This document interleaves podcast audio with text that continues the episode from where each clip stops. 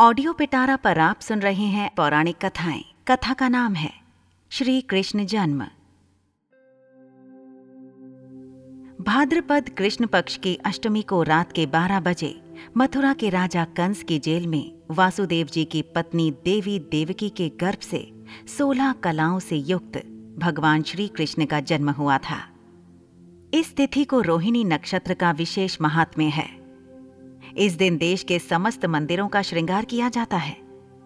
कृष्णावतार के उपलक्ष्य में झांकियाँ सजाई जाती हैं। भगवान कृष्ण का श्रृंगार करके झूला सजाया जाता है। स्त्री पुरुष रात के 12 बजे तक व्रत रखते हैं।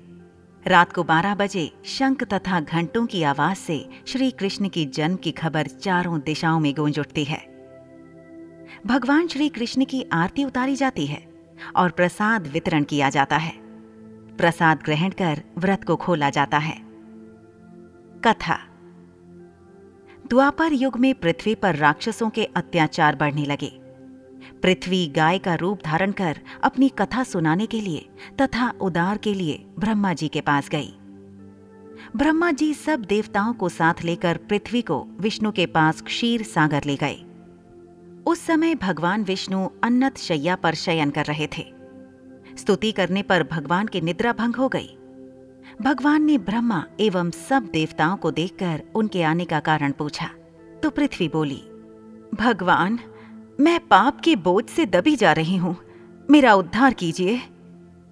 यह सुनकर विष्णु बोले, मैं ब्रज मंडल में वासुदेव की पत्नी, देव की गर्भ से जन्म लूँगा। तुम सब देवतागण ब्रज भूमि में जाकर यादव वंश में अपना शरीर धारण कर लो। इतना कहकर अंतर्ध्यान हो गए। इसके पश्चात देवता ब्रज मंडल में आकर यदुकुल में नंद, यशोदा तथा गोप गोपियों के रूप में पैदा हुए। द्वापर युग के अंत में मथुरा में उग्रसेन राजा राज्य करता था। उग्रसेन के पुत्र का नाम कंस था। कंस ने उग्रसेन को बलपूर्वक सिंहासन से उतारकर जेल में डाल दिया और स्वयं राजा बन गया। कंस की बहन देविकी का विवाह यादव कुल में वासुदेव के साथ निश्चित हो गया। जब कंस देवकी को विदा करने के लिए रथ के साथ जा रहा था तो आकाशवाणी हुई कि, हे कंस, जिस देवकी को तू बड़े प्रेम से विदा करने जा रहा है, उसका आठवां पुत्र तेरा संहार करेगा। आकाशवाणी की बात सुनकर कंस क्रोध में भरकर देवकी को मारने को तैयार हो गया। उसने सोचा, ना देवकी होगी, ना उसका पुत्र होगा। वासुदेव जी ने कंस को समझाया कि तुम्हें देवकी से तो कोई भय नहीं है। देवकी की आठवीं संतान मैं तुम्हें सौंप दूँगा।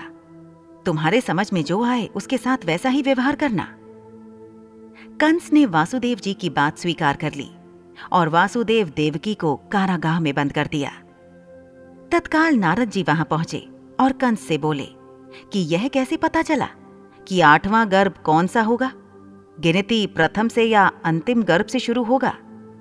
कंस ने नारद जी के परामर्श पर देवकी के गर्भ से उत्पन्न होने वाले समस्त बालकों को मारने का निश्चय कर लिया। इस प्रकार एक एक करके कंस ने देवकी के सात बालकों को निर्दयतापूर्वक मार डाला। भाद्रपद के कृष्ण पक्ष की अष्टमी को रोहिणी नक्षत्र में श्री कृष्ण का जन्म हुआ। उनके जन्म लेते ही जेल की कोठरी में प्रकाश फैल गया।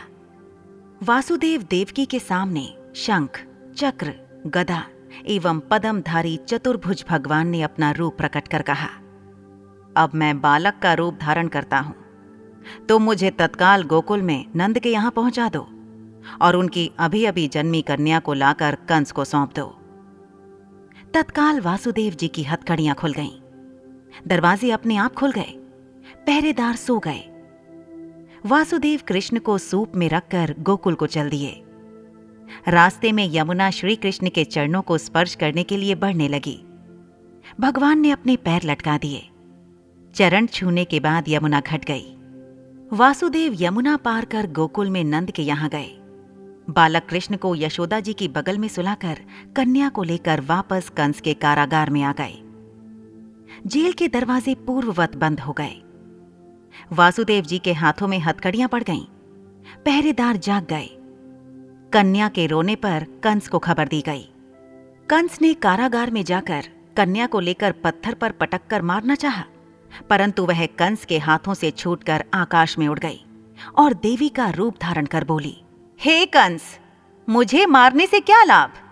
तेरा शत्रु तो गोकुल में पहुँच चुका है। यह दृश्य देखकर कंस हतप्रभ और व्याकुल हो गया। कंस ने श्री कृष्ण को मारने के लिए अनेक दैत्य भेजे। श्री कृष्ण ने अपनी अलौकिक माया से सारे दैत्यों को मार डाला।